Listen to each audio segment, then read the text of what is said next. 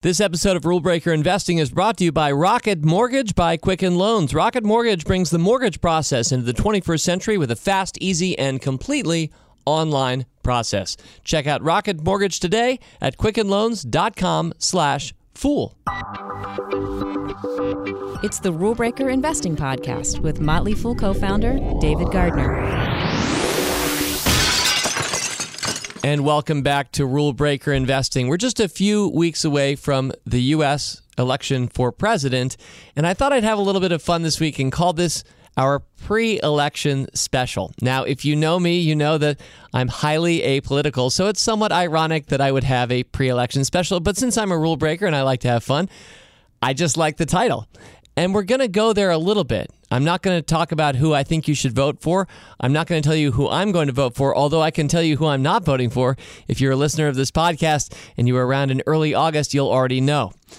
But what I do want to do is talk about the greater significance of it. It's an election that for the last couple of years seems to have been on the minds of the media and presumably all of us who are reading the articles really for almost 2 years now. The phenomenon that has been pointed out in America where Christmas starts earlier every year. I'd even say these days Halloween starts earlier every year these days.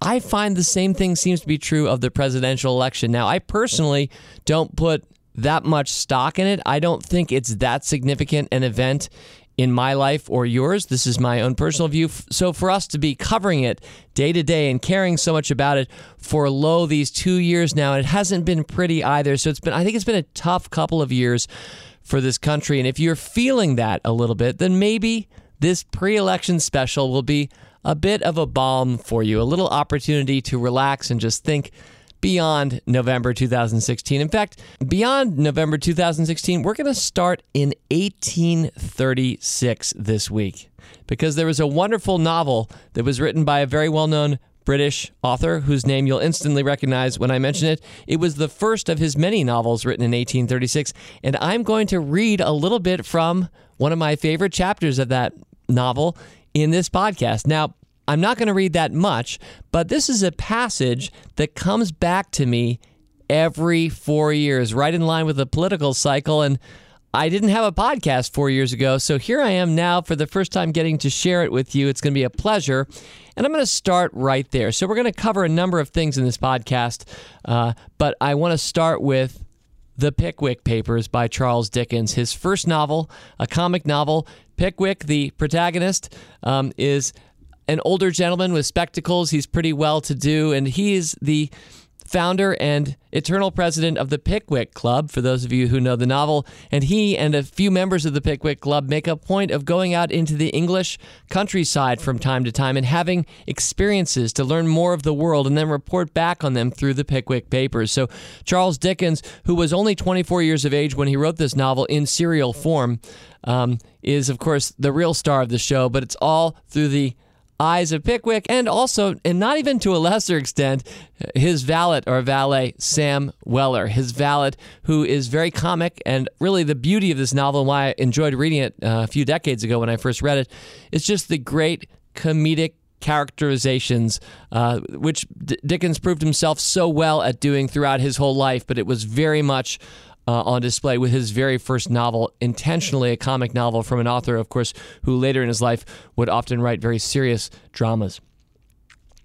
So if you were to go to chapter 13 of the Pickwick Papers, you would encounter Pickwick and Sam Weller visiting the town of Eatanswill. Now, in modern day parlance, most people who know this novel better than I, the academics, the critics, would say this was Sudbury back in the day, if you care.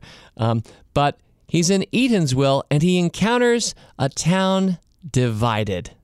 So I'm going to share with you over the course of this podcast 3 paragraphs at different points from this novel, but here's the first one. It appears then that the Eatanswill people, like the people of many other small towns, considered themselves of the utmost and most mighty importance, and that every man in Eatanswill, conscious of the weight that attached to his example, felt himself bound to unite, heart and soul, with one of the 2 great parties that divided the town, the Blues and the Buffs.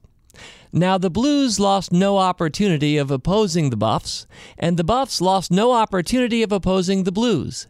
And the consequence was that whenever the Buffs and Blues met together at public meeting, town hall, fair, or market, disputes and high words arose between them. With these dissensions, it's almost superfluous to say that everything in Eatanswill was made a party question. If the Buffs proposed to new skylight the marketplace, the Blues got up public meetings and denounced the proceeding. If the Blues proposed the erection of an additional pump in the high street, the Buffs rose as one man and stood aghast at the enormity. There were blue shops and buff shops, blue inns and buff inns. There was a blue aisle and a buff aisle in the very church itself. Before I say something slightly more important about that paragraph, I would like to point out that Dickens properly uses the original meaning of the word enormity in that paragraph. It's just the pedant in me can't not point this out, but you'll often hear people talk about the sheer enormity of, let's say, the United States of America, and what they think they're saying is the enormousness, the size. But really, if you go back and look at the original meaning of the word enormity before it got corrupted by a lack of understanding, it was the great wickedness. And so I certainly wouldn't want to talk about the enormity of the United States of America. So anyway, Dickens, when he says, rose as one man and stood aghast at the enormity, he nails it. But let's talk about why I'm really sharing that paragraph with you. So what I love about that paragraph is, to me, it satirizes and sadly often describes what happens in party politics, which is that you have one side and then you have a second side, and all the people on the one side rise as one against whatever's happening on the other side.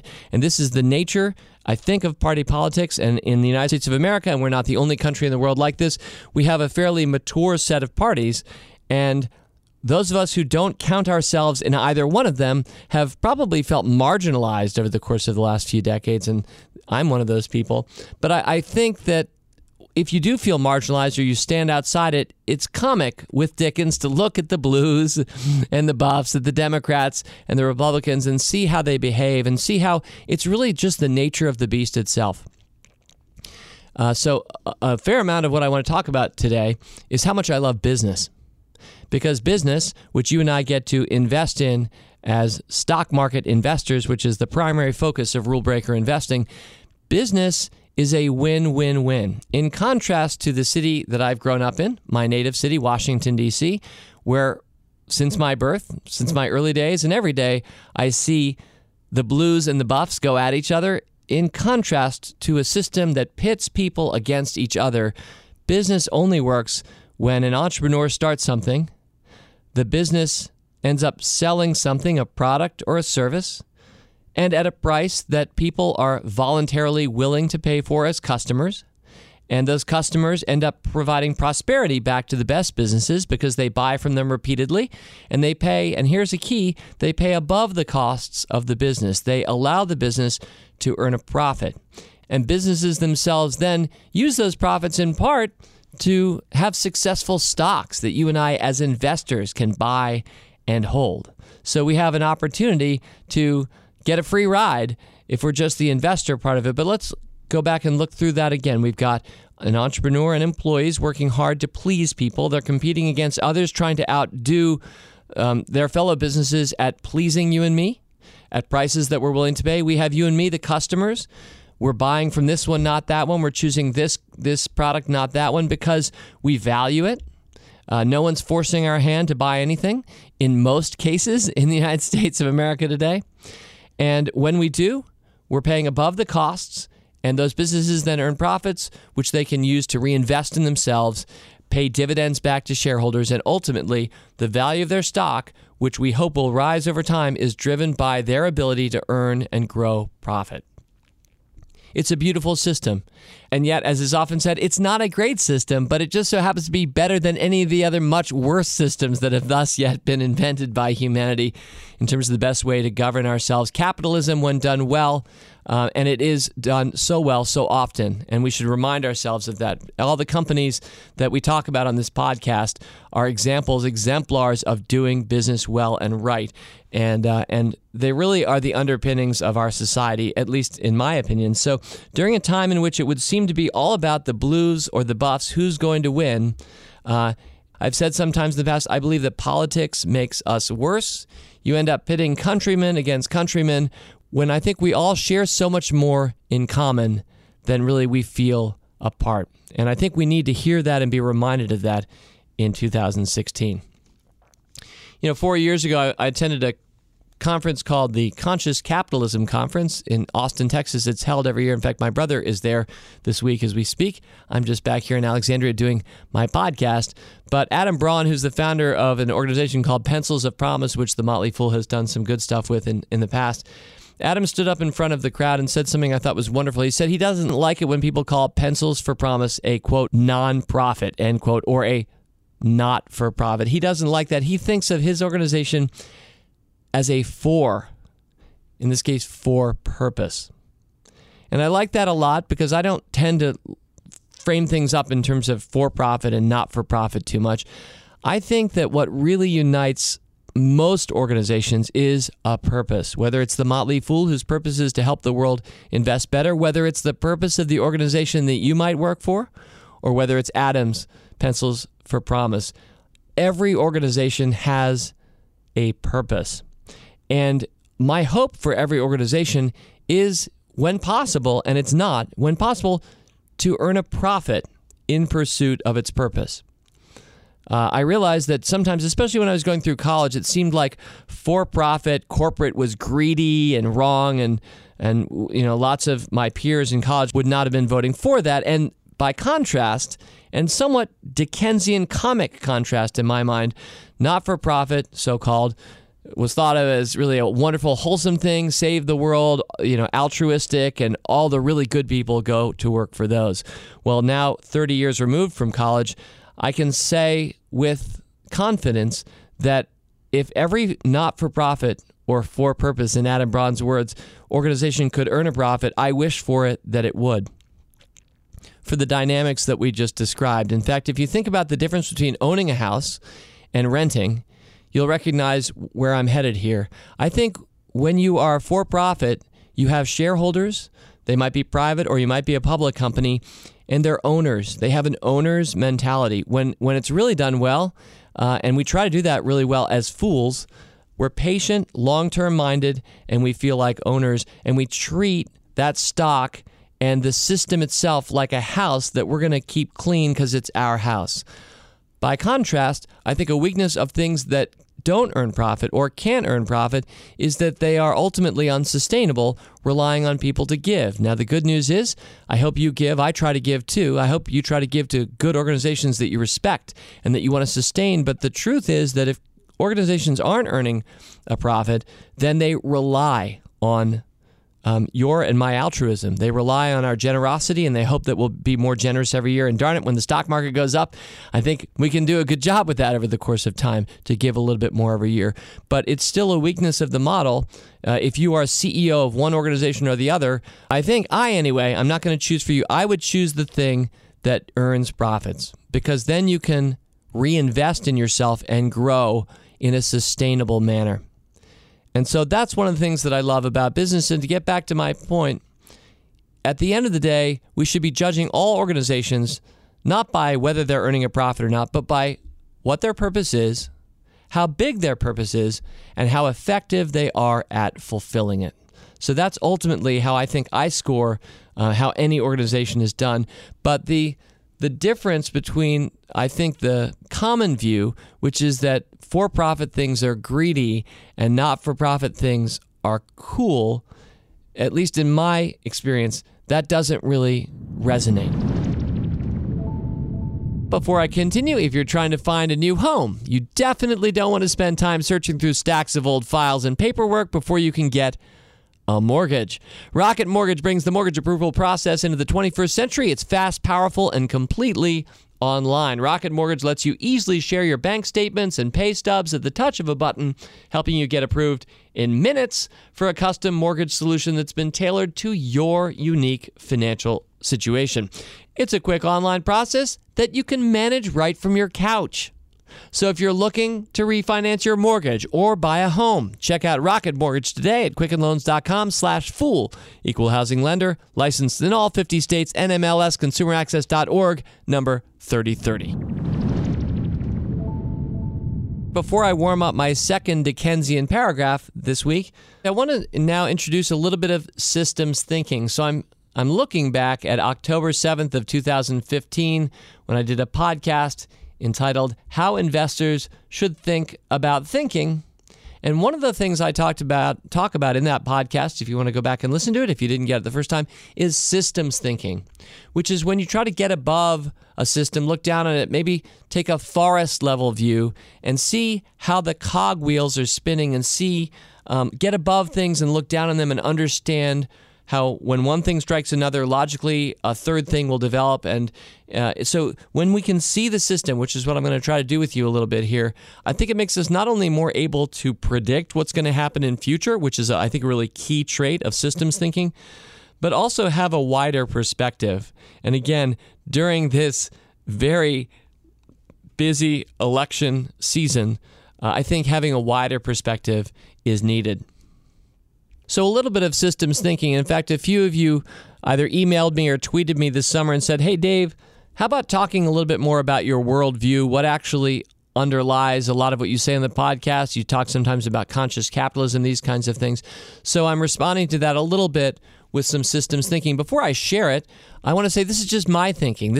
I'm giving you kind of how I frame things up and why I decide to pick this stock, not that one, or what I value in business or what I like to talk about on this podcast. By no means. I'm very conscious that it's a motley world out there.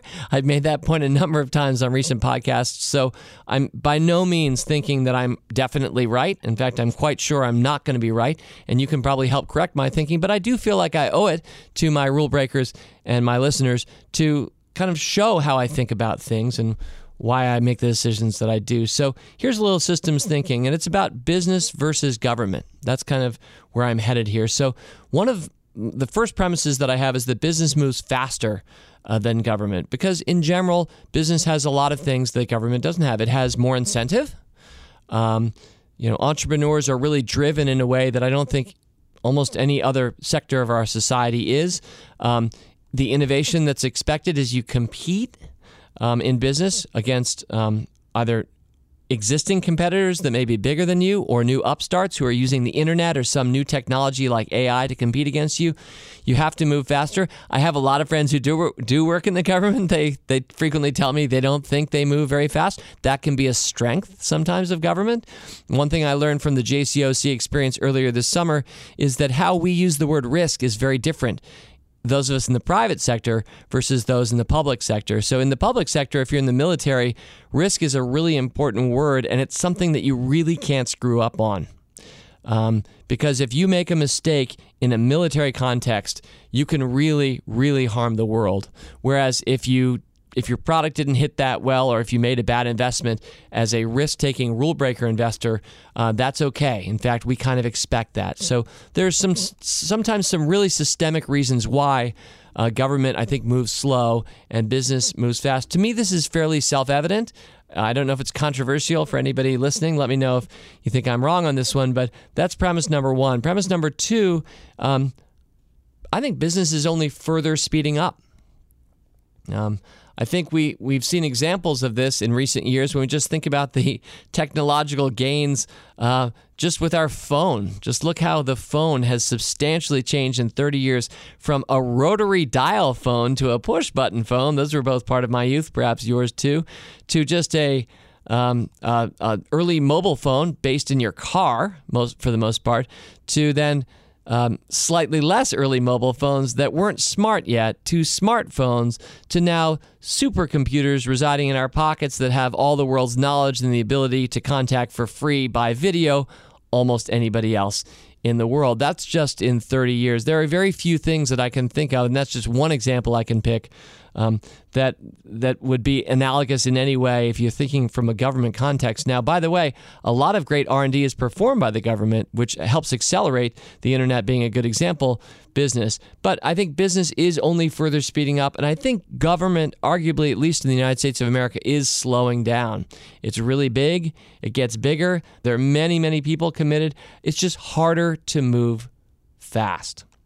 Andy McAfee, who is a friend of ours from MIT Media Lab, he's been to The Fool before, spoken at Fool HQ, wrote a fine book I'll recommend to you called The Second Machine Age. He talks about how In fact, technology is now moving so fast, Moore's Law cycling in its 31st cycle, when you keep doubling things every few years, this happens, that, quote, things are getting weird, end quote. In other words, we've now reached a point where there's just remarkable amounts of innovation across so many different contexts, from genomics right through to how you and I find entertainment, which today is everything from Netflix to video games, but now increasingly there will be virtual reality. I mean, there's so many changes going on that things are getting weird. It's happening fast. And Robin Hansen, who on this podcast a few weeks ago talked about when robots rule the earth approximately 100 years from now in his mind, but he talked about how you really can't stop innovation. This is really true as he spoke about this. You know, somebody invents something and the world changes. There's no central control that governs slowing down the pace of technology or when something might or might not be invented. Stuff just happens these days, and all the rest of us are reacting. So that's premise number two. So again, I think business moves faster than government, and I think business is only moving faster and faster. Number three, also part of my systems thinking, I think the best talent will naturally flow, for the most part, the best human talent, to the best opportunities. And when the best talent does flow through to companies like Google, those companies go on to win. It's a very predictable thing.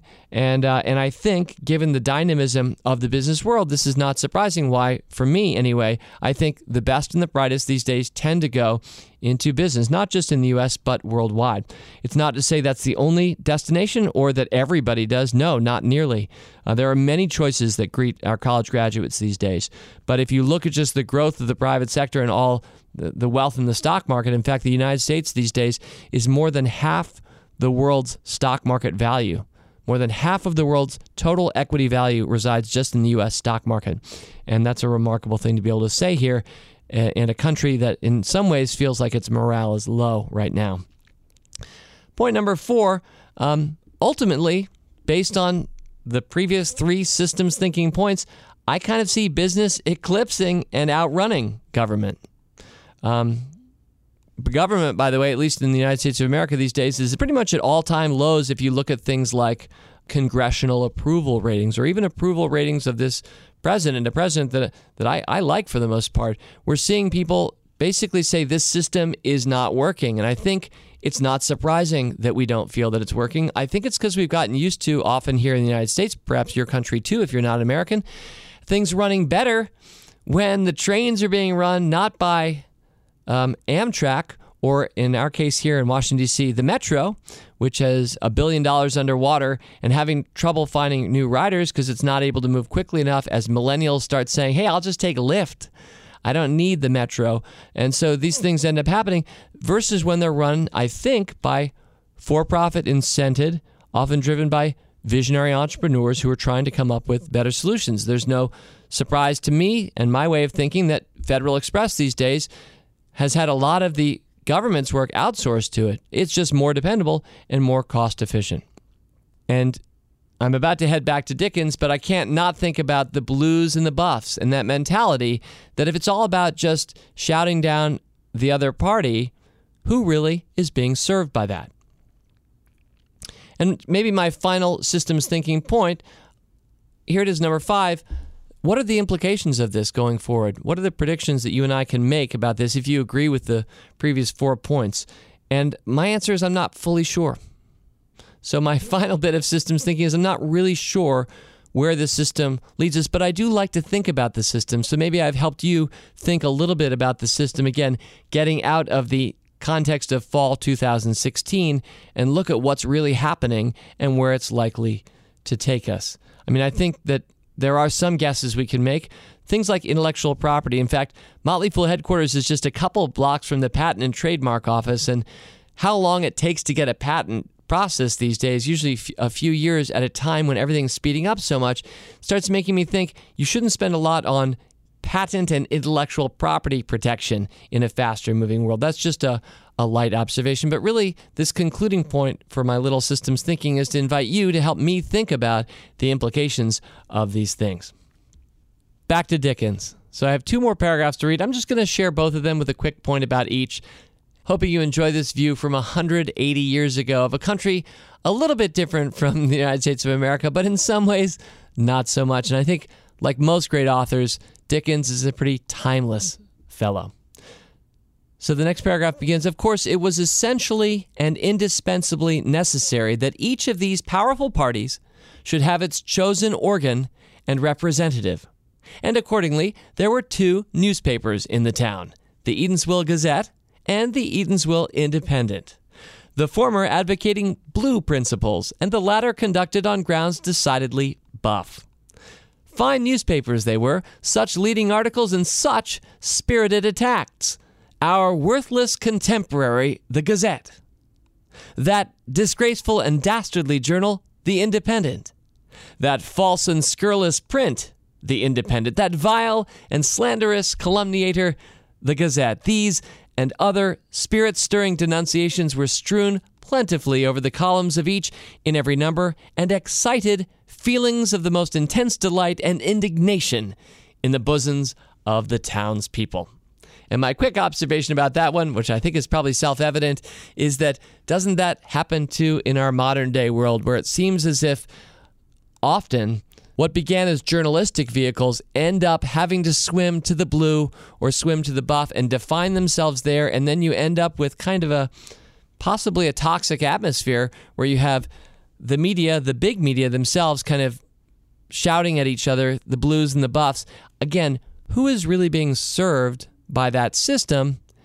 And if you are a thinking man or woman, if you're a fool, how much time do you really want to spend listening or being influenced by that? Maybe I'm not the only one, or maybe I am, but I'm going to make a personal confession here. I haven't watched a single minute of any of the televised presidential debates. And you know what? While I'm not endorsing the action for everybody else, I don't feel like I've missed a lot. Okay, now in our final paragraph from Dickens, and then what I think I'm going to bring us to a close and have a little bit of homework for you between now and next week's podcast, which will be Mailbag, but I'm going to share one of my favorite thoughts, and I hope you like it, to close this podcast. But first, that third Dickens paragraph. Mr. Pickwick, with his usual foresight and sagacity, had chosen a peculiarly desirable moment for his visit to the borough. Never was such a contest known. The Honorable Samuel Slumkey of Slumkey Hall was the blue candidate, and Horatio Fiskin, Esquire, of Fiskin Lodge, near Eatanswill, had been prevailed upon by his friends to stand forward on the buff interest.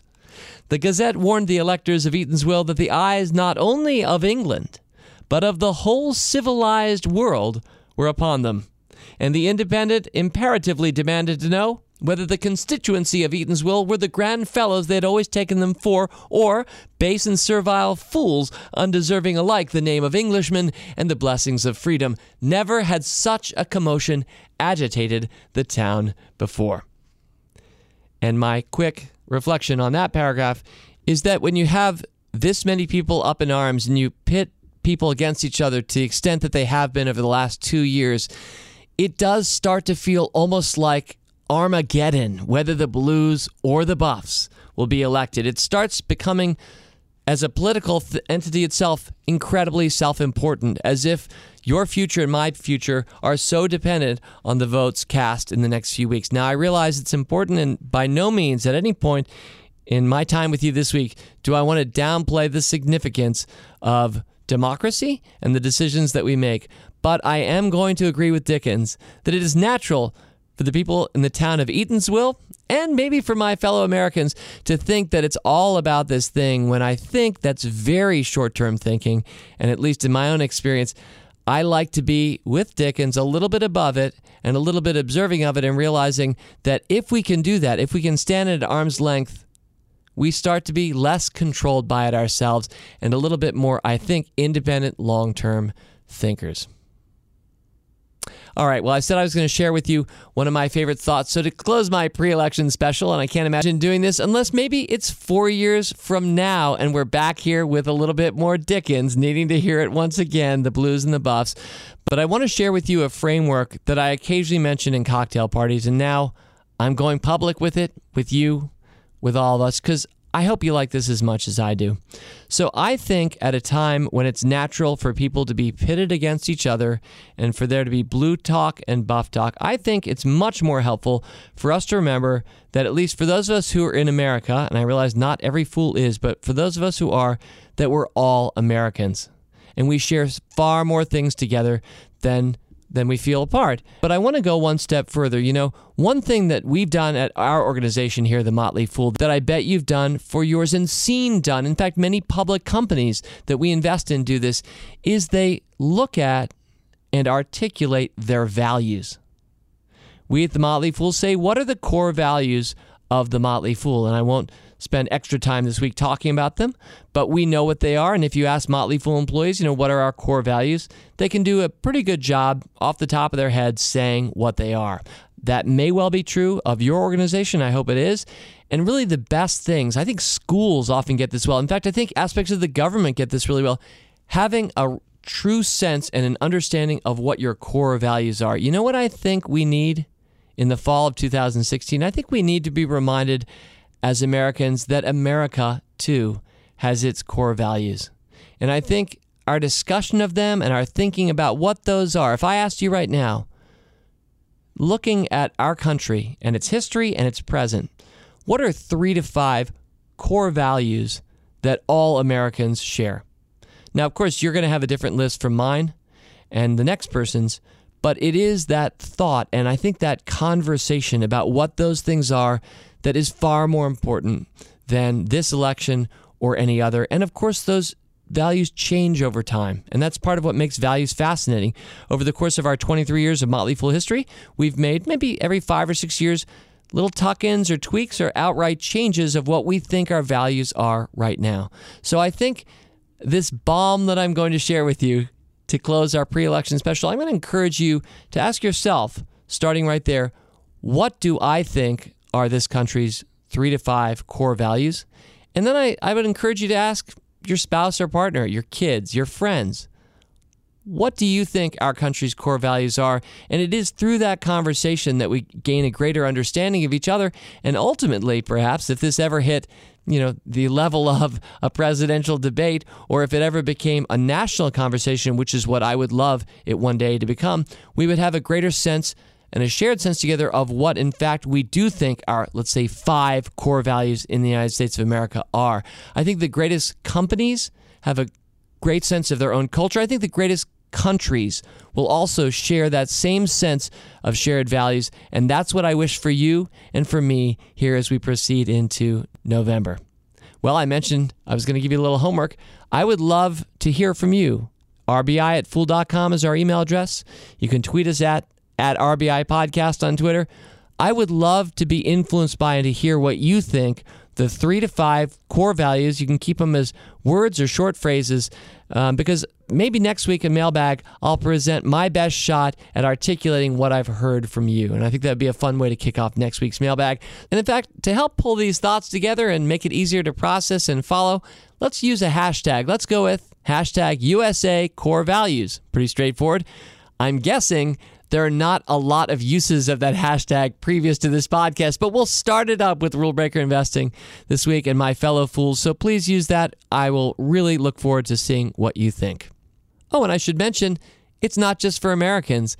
Sometimes, as has been proven throughout history, I think of a certain Frenchman in the 19th century, foreigners give us a better view of our country than we have ourselves. So anything goes, anyone can join. So again, we rarely assign homework at Rule Breaker Investing, but this podcast, I wanted to do that this week and get you thinking about that, because I think that's the most important thought to have.